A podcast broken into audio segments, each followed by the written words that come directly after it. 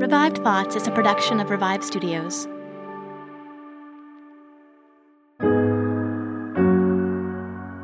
This is Troy and Joel, and you are listening to Revive Thoughts. By this shall all men know ye are my disciples, if ye have love one to another. Not if you work miracles or if you cast out devils, but if you cast out discord and variance. Every episode, we bring you a different voice from history and a sermon that they delivered today. We are hearing I'm going to call an address from Anthony Burgess. It's called The Necessity of Christian Unity, and it would have been preached sometime in the mid 1600s in England. Uh, yeah, and if by the way you do hear some sounds on my end, that is rain. It is still the rainy season here in Cambodia, so we can't do much about that. But Joel, we have done an episode on Anthony Burgess before, uh, but if I can be honest with you, this was not the easiest episode to make. Anthony Burgess, if you look him up, the first thing you will find is a Wikipedia article about an English writer from the 1900s, which you may. He uh, wrote The Clockwork Orange, if you are familiar with that novel. I have not read the book. That, that guy's from the 1900s, has nothing to do with our guy. When you eventually find an article on our guy, Anthony Burgess, from the 1600s, you will find out that he wrote books and that his entry in Wikipedia is extremely short. Now, we don't go to Wikipedia, it's not our only source here at Revive Thoughts, but that's just to give you an idea that when Wikipedia doesn't have much on you, it's going to be a little bit of a tough time. And uh, it, one of the first things it opens with, which I feel like this really describes how hard it is to find information on him, uh, it, it opens with a couple lines saying, he's not related to these other Burgesses, and it lists like two or three Burgesses that he's not in relation to. So again, when when you're going out of your way to tell us this Burgess is not the famous Burgess, that's the guy we're working with. He is not super well known. His personal history is very short. In fact, I read a guy who was writing a master's thesis kind of style PhD article on him, and even he said trying to do an overview of his life he only had about one page of a Word document, so there's really just not a lot known on him. Yet, despite that, he was a very good preacher, and he has a sermon that we're going to listen to. It's on the topic of Christian unity. If you're interested in this topic, want to hear more from Joel and myself on this idea of what Christian unity is, uh, we did a revived conversation about a month ago on this very subject. We have a bit of a different take on it. We had a little bit of a back and forth over it and that might be something you enjoy. Maybe give that a download and save that for listening to after the sermon and after you listen to the other Anthony Burgess. Yeah, Anthony Burgess. Uh, I, I love the narrator that we have for uh, for him, David Siep. He does such a good job uh, with it, and I love Anthony Anthony Burgess because it's just one of you know millions of preachers throughout the past two thousand years that uh, were great at their day and are forgotten. You know, like if it wasn't for Troy and I doing this show, there is a exponential chance you will have never heard of Anthony Burgess in your whole life. Uh, and so just taking a little pocket of history and uh, shining a light on it and preserving it is pretty neat. And from such an era, again, he was in the 1600s sometime. He's we don't know when he was born. Like that's how unknown he is. We know he died in 1664 and we can kind of deduce things. We know his dad uh, was a teacher and helped him get into school. He, went to Emmanuel College, which was a part of Cambridge, and he graduated from that in 1623. So you know, if we're if we're deducing, we're working back. You know, if an expert asked me when when would you peg uh, Burgess's birth, we'd put it probably right at 1600, right around the turn of the century. There, there's a quote from a man that he tutored that mentioned he was a preacher, like he could tell you he was quite the preacher. And honestly, that's one of the two main things that seems to remain uh, to his legacy today. His sermons, his preaching, because we have these sermons left over. And also, uh, he really did a lot of work to help with this doctrine of assurance. He was a big advocate for experiencing, verifying truth. He really felt that one of the big problems of his day was people who knew the right answers but had no experience engaging with God and he believed that was a, a big problem. His life might have been just a completely quiet one, might have gone completely under the radar, even more than it already did, had it not been for the English Civil War. During the 1640s, England had a big civil war, and part of it was over theology, part of it was over what kind of Christianity would rule in England. It, it was a very complicated affair. We've covered episodes on the Civil War. It is always if we can be honest, it is a little bit confusing. There are definitely parts where it's like, wait, who's doing what? But if you go through the several episodes we've done now on guys from this era, if you check out, you know, John Bunyan's one guy I can think of, uh, Richard Baxter, Richard Sibbes, we've done several of them. You can start to kind of put the picture together of what's going on, at least a little bit uh, during so yeah he was there. And while he was during that war he had to flee across the country. He was on the wrong side of where things were going and he, he he had to get out of town. And while he was kind of running away he ran into other big name theologians during that time and they kind of made contact with each other. They realized they liked each other. Like hey you, you think the same things i do? We're kind of on the same side. And he started kind of networking and connecting with them. I mean, that's normally today pastors network at like a conference or something, but back then you networked on the run, you know, for your life across the country. It's fine. And, and it worked out for him. And that actually really helped kind of launch his, again, career kind of in quotes because he's still, as much as he did a lot during his time, he, he, he will never be as famous as maybe some of the other people during that time. He would eventually get appointed to some councils and help out for different things. But honestly, you could say for the most part, he stayed at one church in the 1600s, served there for 30 years, and really only left that one church during times of intense persecution. And that wouldn't be an inaccurate way to describe his life either. He was just very faithful to the church God had called him to be. In 1662, uh, some laws kind of got passed in England. It got him kicked out of the church that he served in for 30 years. And within two years later, he would die and pass on.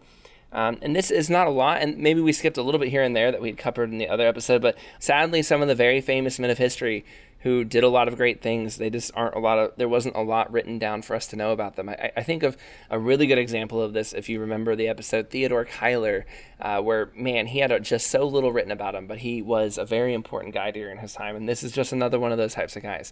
But one more thing that you want to know about him is that he made a very big contribution and the idea of the assurance of faith. That was something that he really helped get the name out on and explain to people.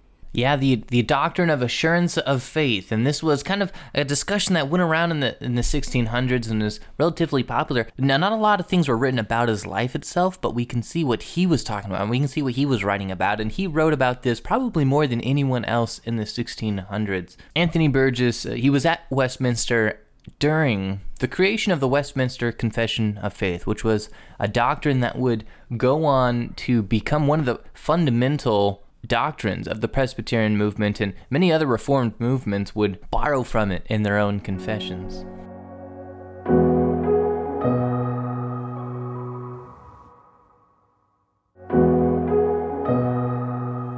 In this sermon we are going to listen to we will see anthony burgess. He is fighting for and you know telling us about how important it is for christians to have unity yeah, he lived at a time when division in Christianity, I mean, it was all over the place. It led to these big theological fights. I mean, you could honestly say it maybe led to wars that he lived through.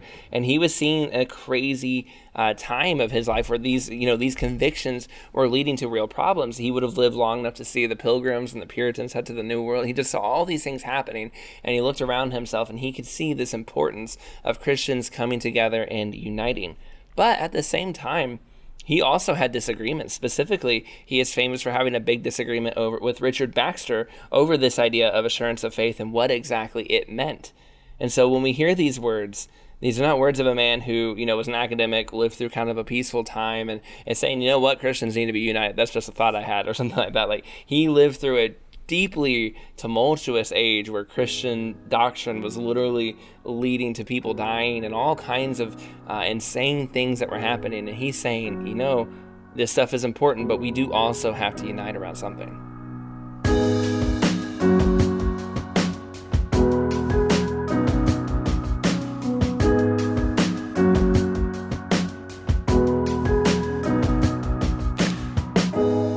That they may all be one, as you, Father, are in me, and I in you.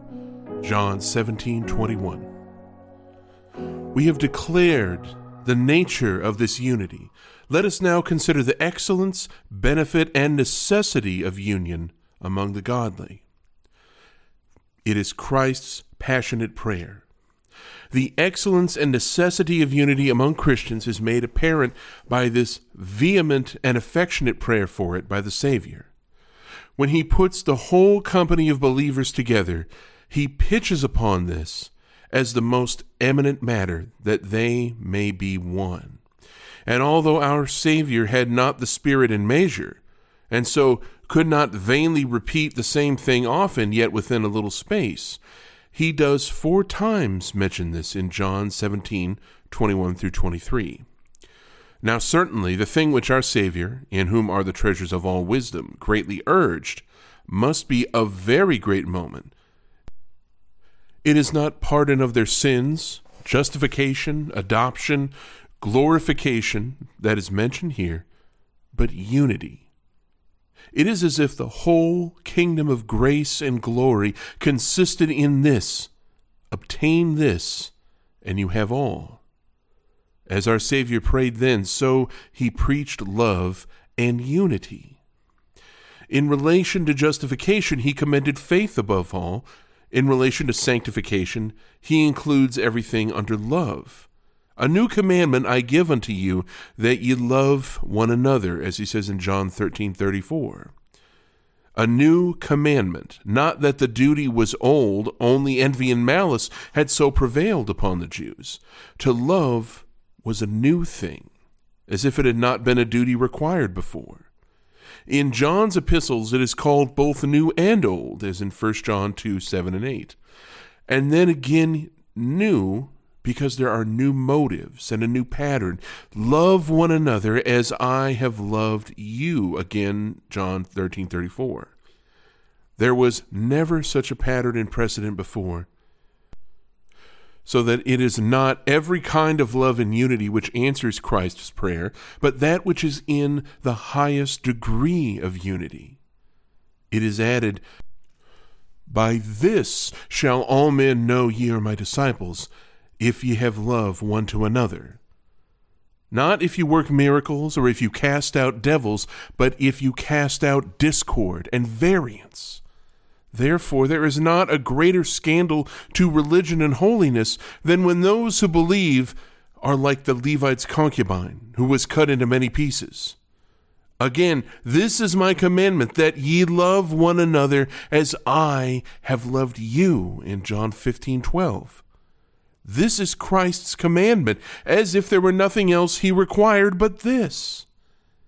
And as if this were not enough, in verse 17, he says, These things I command you, that ye love one another. As if he should have said, If bare information will not do it, if instruction will not do it, I lay my command and charge upon you. It is one way to bring the world to believe the truth. Secondly, this unity in love is a special means to bring the world to believe the truth and receive Christ. So that what the preaching of the word and gifts, yes, miracles, used to do, unity and agreement may do. This is twice affirmed to be the consequence of unity, that the world may believe that you have sent me, in John 17, 21 and 23. This is a special way to convince all the enemies of the truth by this will all men know that you are my disciples, if you have love for one another. And do we not see by experience that heretics and all the profane are emboldened in their wickedness by nothing more than the differences and opinions of those who are not godly? Do they not in books and otherwise in derision say that one sect has the Spirit of God, while another says they have the Spirit, and yet both are contrary to one another? Can the Spirit of God be contrary to himself? Can he be a spirit of truth in one and a spirit of falsehood in others? Now, although this is not a good argument because the Spirit of God is communicated only in measure to the godly, therefore, they know only in part, and so they love only in part. And there are many errors and divisions we are prone to. Yet this is a very great stumbling block. Therefore, woe to that godly man who by his pride, self conceit, or erroneous doctrine brings such a scandal to religion. What if many perish to hell because of your stubborn spirit? It is true, there ought to be zeal against errors and corruptions, even in the godly. You see that when Peter did not walk right, Paul resisted him to his face and would not give place to him or other false teachers. No, not for an hour, as he says in Galatians 2 5. Mark that. No, not for an hour. Some think, let them alone, they'll recover themselves, they will do no hurt. Truth needs not be afraid. Yet Paul was afraid that an hour's forbearance might do hurt. Therefore, he says that the truth of the gospel might continue with you, as if an hour's forbearance might hinder the continuance of truth. So we are to use scriptural zeal and scriptural means to convince even those that are godly when they err in doctrine. Therefore, the Scripture does not commend the kind of unity in love which lets all errors and profaneness alone, but unity in that which is good, unity in that which is truth and holiness. It is that which Christ means here in his prayer, and where this unity is, which is very potent to win all who contradict it. It is admirable to mollify the hearts of the opposers. This is why it is so often reported of the early Christians that they were daily with one accord together. The evangelist Luke records this at least five times. So if nothing else will make you tender about causing any breaches in the church of God, this should that by causing divisions you are doing as much as lies in you to hinder anyone who knows you ever to believe and to be converted. It is promised. Thirdly, this unity is promised as a great and special part of the covenant of grace. The very covenant which promises to write the law of God in our hearts and to put his fear in our inward parts also promises unity at the same time. They shall be my people, and I will be their God. And I will give them one heart and one way, and that they may fear me forever. As in Jeremiah chapter 32. This is one main term in the covenant of grace. In that day shall there be one Lord, and his name one, in Zechariah 14 9. The meaning is that they shall not worship many gods or serve in different ways of worship, but they shall be one. To this purpose, Ezekiel also prophesies, as in Ezekiel 37, a prophecy which is not to be limited to the Jews only, but also to all the believing Gentiles. Oh, then in these times of differences and breaches among the godly, where should we turn? What should we plead and prayer but these promises, O Lord, to be divided, to have altar against altar, church against church, prophet against prophet, is, is this what it means to have one heart and one way? Make good thy promise. It is spiritually helpful. Fourthly, unity is necessary because hereby a serviceable and beneficial mutual assistance in spiritual things is preserved. The people of God are compared to living stones built up together. While the stones remain in the building, they support one another, but if they are removed, it falls down. They are compared to members in the body. While they are joined together, there is a mutual ministry to each other, but when divided from the body, no part can receive any nourishment. So it is here while the people of God are in union. Oh, the wonderful help they are to one another. They provoke one another to good works, and they stir up one another's graces. But take these coals away from one another, and then the fire goes out. And this may be the reason why our Savior does not mention the sanctification and holiness of believers, but rather mentions their unity because unity is a special means of preserving and increasing holiness. Two are better than one because of heat and of help, says the wise man in Ecclesiastes. And so it is in this work of grace. Two are better than one to warm one another. How greatly your zeal might help one another's lukewarmness, and your faith against another's diffidence.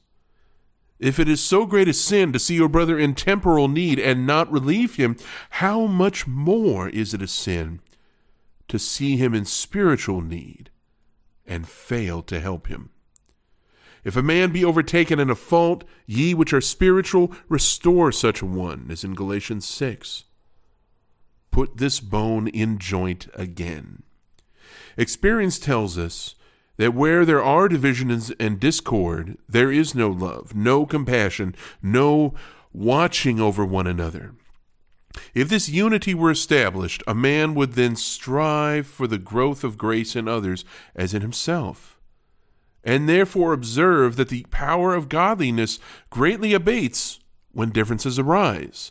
There is not that heavenly communion, nor hearty concurrence in the ways of holiness nor that mutual help of one another, as at other times.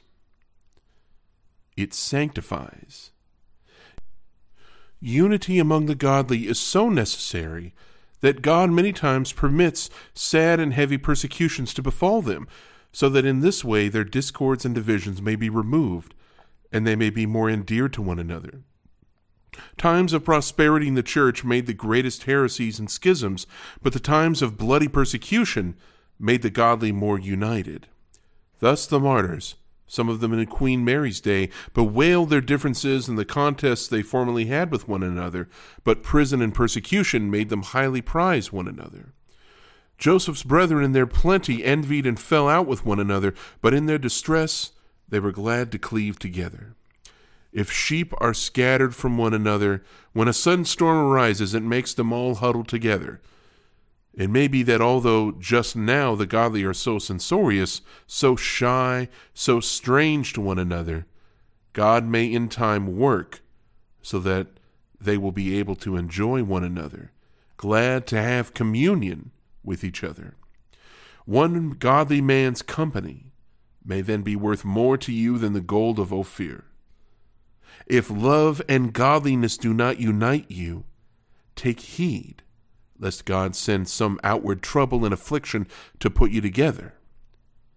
If you do not embrace one another willingly, he may bind you in his chains together. His promise to Judah and Israel of making the two sticks one was after the cruel enmity and opposition which had been among them. It strengthens Unity confirms and establishes the church. The old rule is that strength united is stronger. Sunbeams united together send out greater heat. It is union in an army, in a nation, in any society that preserves it. As a wise man said, public societies are immortal if they do not kill themselves by division. Our Savior confirmed this when he said, Every city or house divided against itself shall not stand. He brings this in as an argument to show that he did not cast out devils by the help of devils, but by the Spirit of God. Thus, if the people of God cast out error and profaneness by God's Spirit, then they will not entertain error and profaneness themselves, for this would be to set a kingdom at variance within itself. The old rule is divide and conquer. It was a unique providence that Christ's bones should not be broken. To demonstrate by this, some say that though Christ died, yet he did not lose his strength. We must justly fear that God has some heavy scourge on the godly when they are first divided. If their bones are broken, their strength is weakened, but their evil and misery will not stop there. So it is a very foolish and weak thing in the godly to continue in their divisions.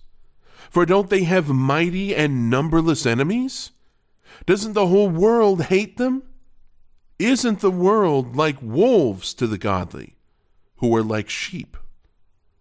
Now, if not only the wolf and the fox, but also one sheep will devour another, won't this bring utter ruin? The Apostle Paul speaks fully to this. If you bite and devour one another, take heed that you be not consumed by another. Observe the notable expression, bite and devour one another. How unnatural this is to sheep. It is dogs that do this. And further, by this means you will consume one another. What the devils of hell and all your wicked adversaries could not do, you will do to one another. Do not look on your differences as mere sins, but as heavy omens of God's wrath. When the veil in the temple was torn in pieces, this was a presage of the destruction of the temple. It is beautiful. Seventhly, unity is a most comely and beautiful thing to see. It is a ravishing thing to behold such a harmony among the godly. Therefore, the completeness of it will be in heaven. There, those many thousands will all have one heart and one tongue to praise God. There will be no difference. One will not have one way of seeing God and another another way. There will be no censuring, such as using reproachful terms against one another. Now, the nearer the people of God come to this on earth, the more similar they are to glorified saints in heaven and to those innumerable companies of angels that do God's will. The angels have no jarring and contests. One angel is not of one opinion and another of another. We ought to do God's will as the angels do it, not only in respect of zeal and purity, but in respect of unity as well. One of the songs of ascents is entirely in praises of unity, Psalm 133. Unity is compared to the precious ointment that was to be composed so carefully that no one was permitted to presume to make similar oil. It was only to be poured on the high priest the psalmist also compares unity to the fruitful and pleasant dew on the mountains. The whole psalm is remarkable. Unity is for us to behold. The psalm begins with behold to draw others to admire it, as if to say, You have seen by bitter experience what disputes and differences produce. Now look at this. It is good and pleasant. Profit and pleasure win everyone. By this, we can see our aversion to such unity that we need these low arguments to draw us.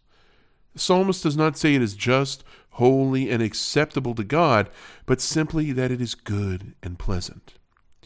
It is for brethren. He does not say men, but rather brethren, because sinful discord is apt to creep in amongst them. It is together. He does not speak of togetherness of location, but togetherness of soul. The sweetness of this unity is represented by the oil that was poured on Aaron and then ran down. It must be a peace grounded on Christ, our head and high priest, which then should diffuse itself to others. Its profitableness is described by the dew. It is from heaven and so sanctifies the barren ground. This concord is God's gift only, and if received, it wonderfully blesses the church.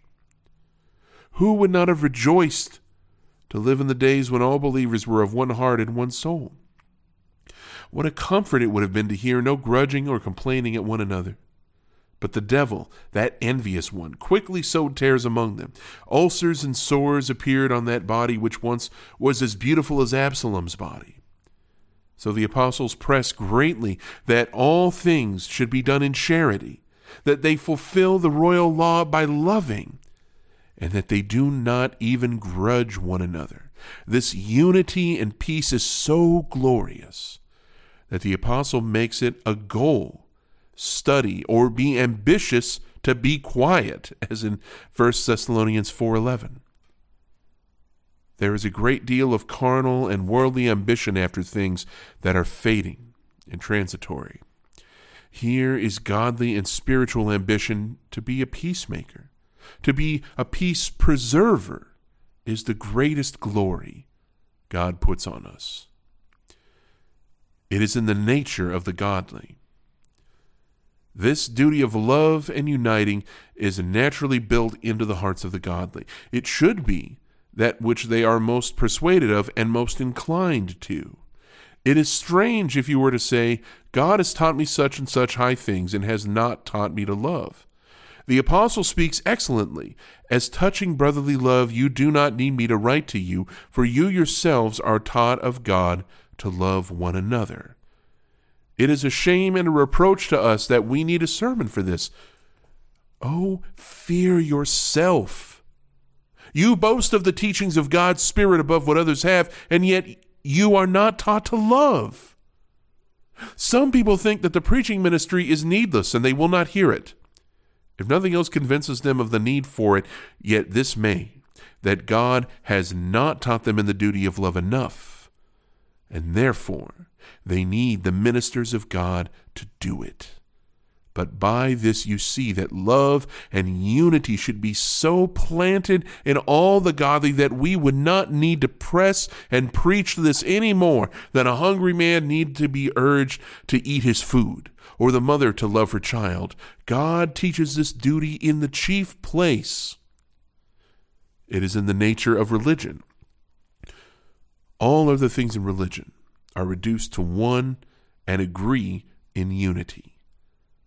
Everything in religion tends to this. Why should the people of God not embrace it? The various unities in religion are used by the apostle to make a notable argument in Ephesians 4.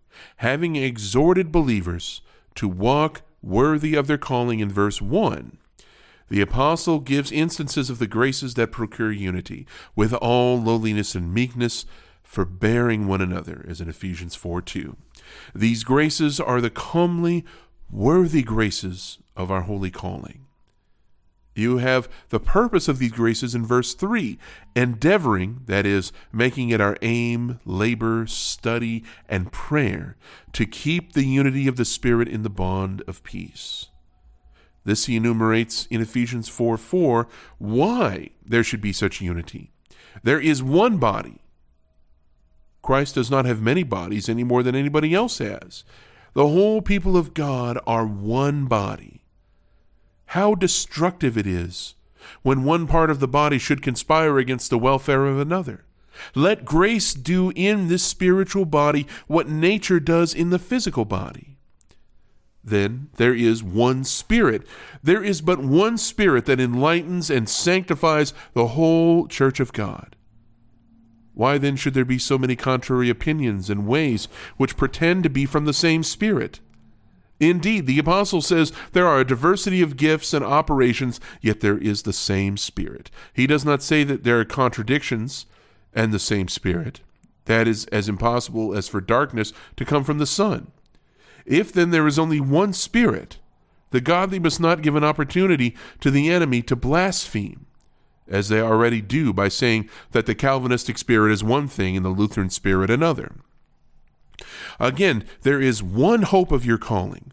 We are called to one inheritance. There is only one heaven prepared for all the godly.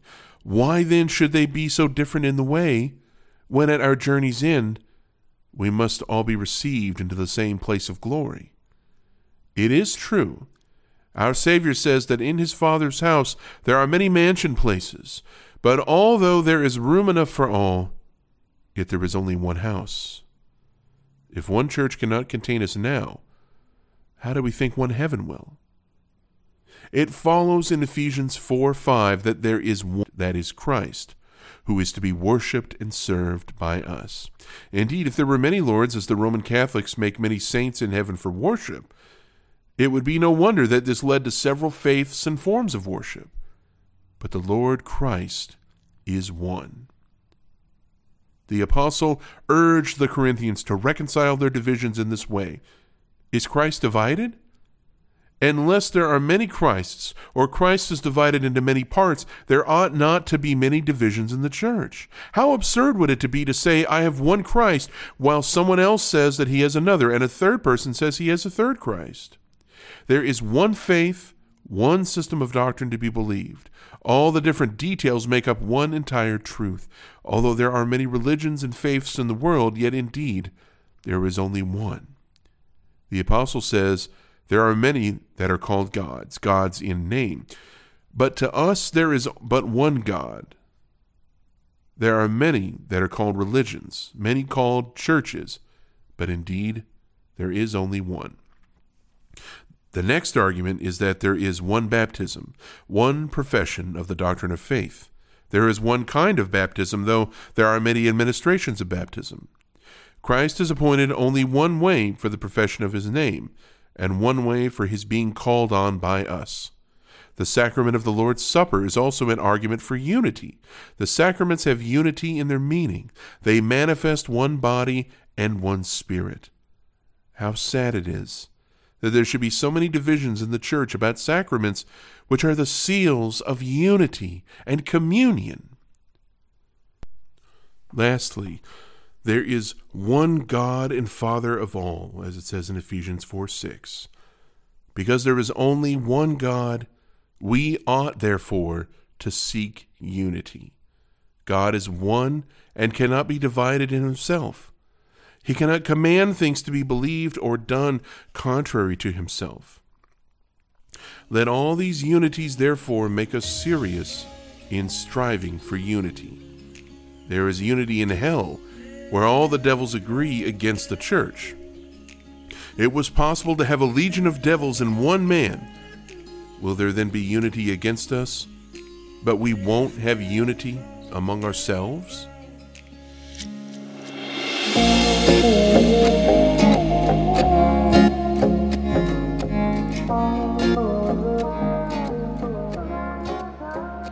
Thank you for listening to today's episode of Revive Thoughts. Today's sermon was narrated by David Siep. If you like today's episode, you can visit our website at revivethoughts.com. There you can find the transcript for today's sermon and all of the sermons we do here at Revive Thoughts. You know what else you could find at our website, Troy? What what else can I find, Joel? Um, maybe some uh, apparel, maybe some merchandise. You know, some some ways to represent uh, your your fascination with old sermons and old church history. Wait, Joel, are you telling me my favorite church history podcast studio now has church history merchandise I can wear representing that? You know, it's been a long time coming. you know, there's. I think it's, we were uh, it is- trying to make church history uh, by being the slowest podcast to ever come up with a merch store. Some of our shirts are going to say things like Arminian or Calvinist, Reformed, and they're going to have different names on it representing those camps. And you may go, hey, what are you doing trying to capitalize on these different camps? Well, what we're doing is we're one of the few shows that has people from all these different perspectives. And if you want to let us know which of those perspectives you like, go buy one of those shirts and let us know that way because we don't, you know, we don't know what you are listening to and which one you're about. So tell us by that way. And also, we just thought it'd be kind of fun if people could buy shirts with the names of some of their favorite people on those shirts. We also have the All My Heroes Are Dead shirt. And that doesn't mean when you wear it out and about, you know, that might scare people because they might think you killed all your heroes, but you just have to explain to them, no, no, you don't understand. All the Christians I'm looking up to, they just lived a really long time ago, and you can listen to them at Revive Thoughts. And we also have nice shirts about martyrs and missionaries, a Revive Studio, all the kind of stuff you would expect. We have uh, some mugs and some other stuff like that too. It looks quite nice, and we would love for you guys to go check them out, find something that you like. And again, you know, there's a supply chain store- shortage happening, but not at our merch store. So if you could cause that problem for us, we would love to take a look at that. we would love to see uh, the demand so high that we run into the supply. Please, please let us know what that can be like by, by buying some shirts for us. This is Troy and Joel, and this is Revive Thoughts.